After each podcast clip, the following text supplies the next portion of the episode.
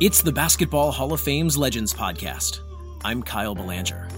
Joining me today is a man whose resume could take up the next 15 minutes, but I promise I won't do that. He's a 2007 Naismith Memorial Basketball Hall of Fame enshrinee, a three time national champion, including the most recent one in April of this year. He's been to nine Final Fours. He's a three time ACC tournament champion, an eight time ACC regular season champion, a three time Big 12 tournament champion with Kansas, a two time AP Coach of the Year, and he's the current coach for the Tar Heels of his own University of North Carolina. He is obviously Coach Roy Williams. Coach, thanks so much for spending some time with us today. Kyle, thank you for having me, and uh, hopefully people will enjoy listening to the junk that I'm gonna give you. we have so much to, to get to when we hop in the Wayback Machine in a moment, but I want to actually just start in the present, or more appropriately, three months ago, um, when once again one of your North Carolina teams cut down the nets as national champs. Can you talk about the way that this third title might have been a little bit different than the others, if at all? No, Kyle, there's no question. Uh, all three of them have really been different. This one in one direction much more than the others. Uh, in 05, we were really gifted. We were really talented. Uh, we were one of the two best teams in the country. And fortunately for us, we beat the other team, which was Illinois, in the final.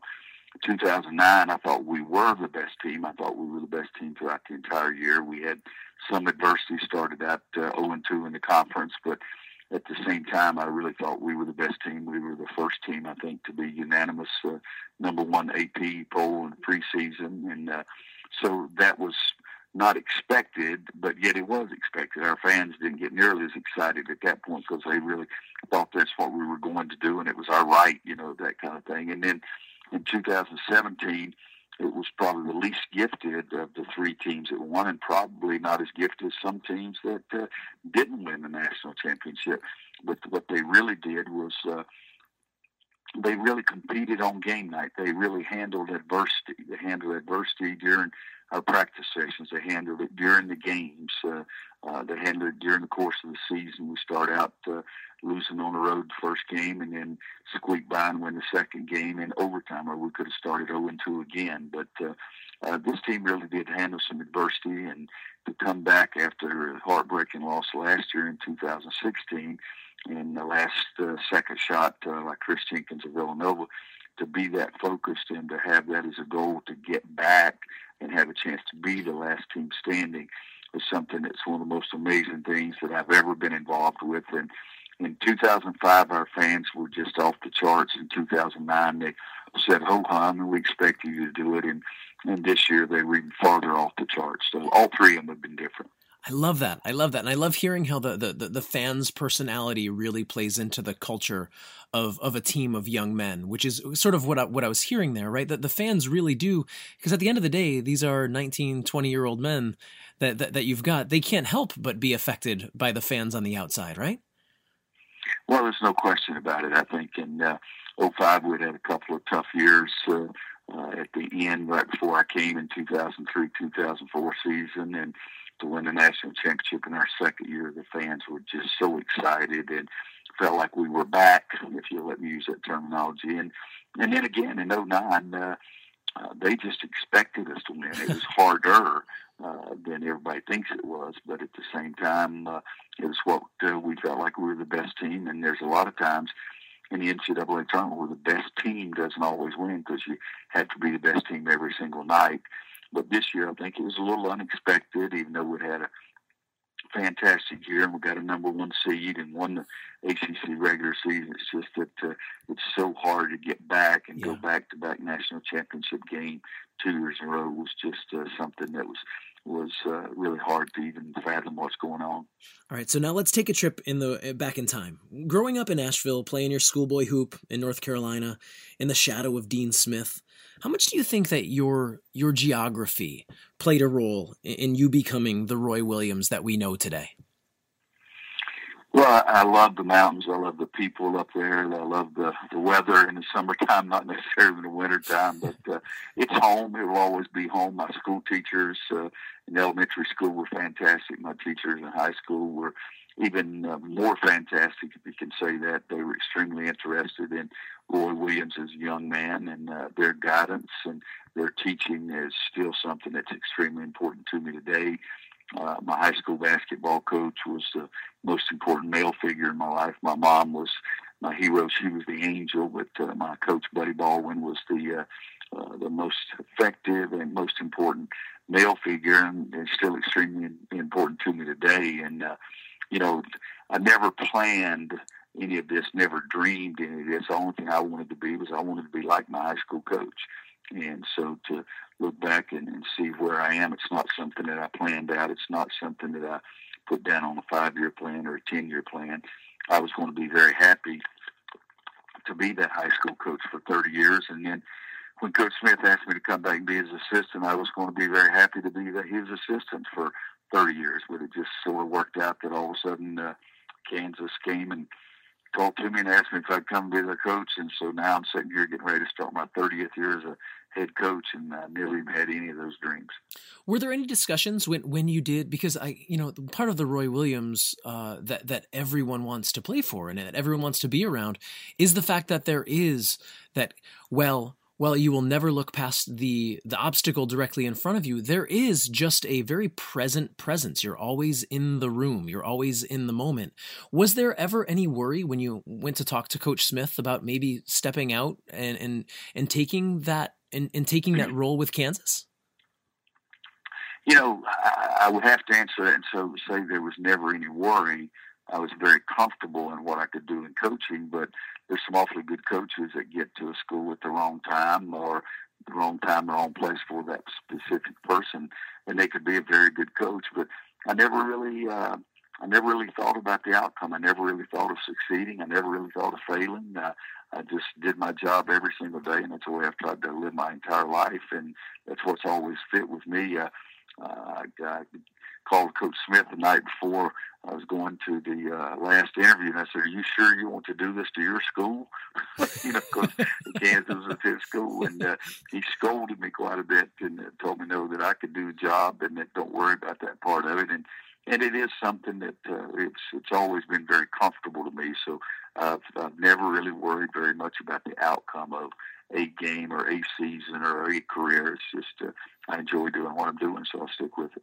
And it's fascinating too because your relationship with Coach Smith really dates back to uh, to a decision that you made your sophomore year of undergrad, when after playing on the freshman team, uh, you approached Coach Smith eh, to ask if you could attend his practices and take notes from the bleachers.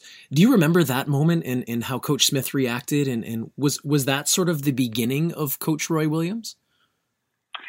Well, you know, I, I knew after my freshman year in high school that I wanted to be a coach. And so when I played on the freshman team, I played for Coach Guthridge, and that was another introduction into the coaching thing. And when I did talk to Coach Smith, he and Coach Guthridge, we were all they were both together. Walking out of Carmichael, and I'm walking in, and uh, I said, Coach, would you mind if I come to the practices? I'll stay out of your way, and I'm going to be working, so I'm not going to be able to be there every day. And he said, Coach, you're, he didn't call me Coach. He said, Roy, you're fine. Coach Guthridge said, Yeah, I may want to look at your notes at the end of the season or something like that. And we giggled a little bit, but it was just a very low key. And I would go, uh, you know, for 15 minutes at a time, or I'd stay for an hour, but uh, um, you know, again, I was working every afternoon in my sophomore, junior, and senior years, and so it was a little hectic as far as it, uh, when I was going to show up, when I was going to leave. But it got down to a couple of head managers, one being Greg Miles, that would always just to tell the security person that that guy up there is okay, and so uh, it was it was a great experience for me and and of course your your note taking um, under Coach Smith doesn't end for quite some time. And in fact, one of um, early on, you were instrumental in recruiting a, a young kid from Wilmington named Jordan. Um, obviously, there was no way of knowing that he'd become the greatest of all time. But what were the qualities of a teenage Michael Jordan that made him so special, so important to have in Chapel Hill?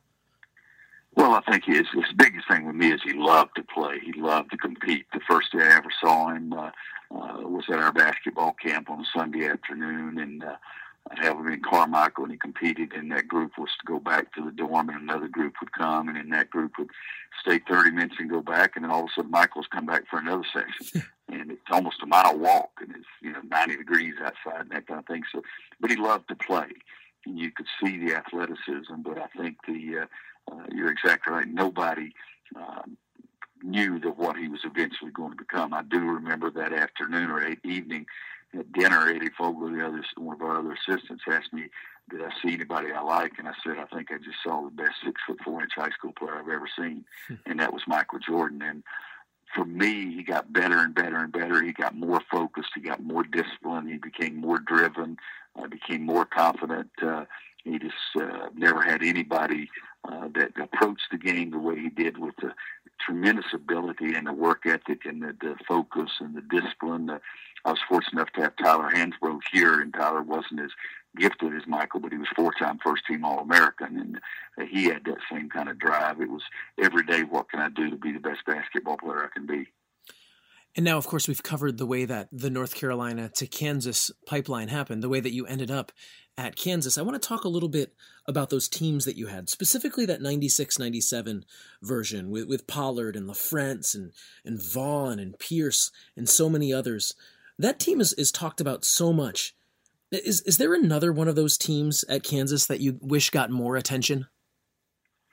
Well, that's the team that I felt like I let down more than any team I've ever coached, including all the years at North Carolina. We had a great team, great uh, bunch of kids, uh, seven seniors, all seven of them graduated. They were just marvelous in every way, shape, and form. We had four guys that uh, ended up being number one draft choices, and uh, Jerod Haase, who's now the head coach at Stanford, was my assistant for a long time. Was the only one that did not become a number one draft choice, and he was such a student of the game and so extremely important to our team.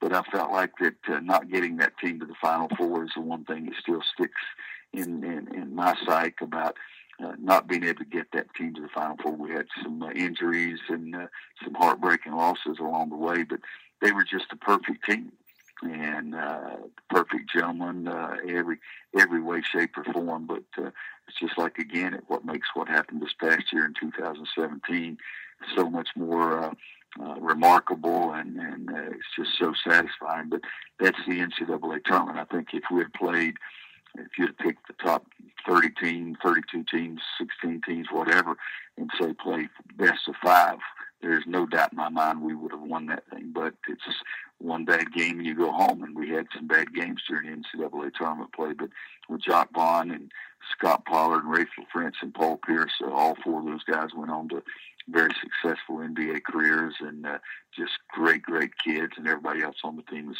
just the team I really enjoyed every day. Two more questions here for Coach Roy Williams.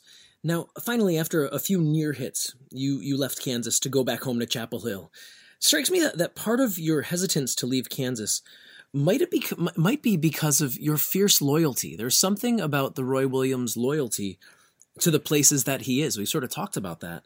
Um, and yet, you know, you'd been there for 15 years and you were going home. Can you talk about that decision to go back home to Chapel Hill at that time? Well, I I can't imagine for Roy Williams having any decision was any more difficult. It, uh, I loved Kansas. I love my players. I had a guy describe me one time said I was loyal to a fault, and I said I don't think loyalty and fault should be in the same sentence, kind of thing. But uh, uh, I did love those kids. There's no question. We had had a change in our administration, which changed my job drastically the last couple of years. And if it hadn't been for that, uh, I may have stayed in Kansas my entire life. But uh, the only place that I was ever going to leave Kansas for and didn't even realize it at the time was uh, I was going to be North Carolina. I'd had some great programs that had talked to me about possibly leaving Kansas and going to other schools, and I didn't even get past the introductory question because it was just not going to happen. But uh, uh, North Carolina was home. My family was back here, and uh, Coach Smith said that uh, uh, he needed me to come back, and all that, uh, uh, along with the uh, the new change in the administration in Kansas made it to where it was something that I needed to do, and uh, and it's worked out great for both schools because Bill Self has done a great job there, and and it's been a fun 14 years here, and hopefully we have a little more to go. But I did love my 15 years at Kansas, uh, uh, and I was very devoted to Kansas, and uh, so that was an extremely hard decision. Finally, Coach, what does it mean for you personally to be working with the Basketball Hall of Fame at this stage in your life? You know, the Hall of Fame, I went to the induction ceremonies when Coach Smith was inducted, and it was in the early 80s. I can't remember what exactly year it was, but I was just blown away by that whole experience and being recognized like that and what people had accomplished and to become members of the Hall of Fame. So, needless to say, I was blown away myself when in 2007 I was inducted. But uh, they protect the game, they protect the integrity of the game, they uh, make sure that you remember the past. The memories that the Hall of Fame brings up all the time is something that is just phenomenal. The uh, the way they honor people and, and their contributions to the game, either as a coach or a player or a contributor, is something I'm very, very proud to uh, be involved with and being inducted to the Hall of Fame was one of the great, great highlights of my life for me and my family. He is a 2007 Naismith Memorial Basketball Hall of Fame enshrinee, a three time national champion. He's been to nine Final Fours, and he is the current coach of the Tar Heels of the University of North Carolina. He is Roy Williams. Coach, thanks again for your time. This was a lot of fun. Kyle, thank you very much. It was fun reliving some of those memories and some of the bad memories. Still good to have them.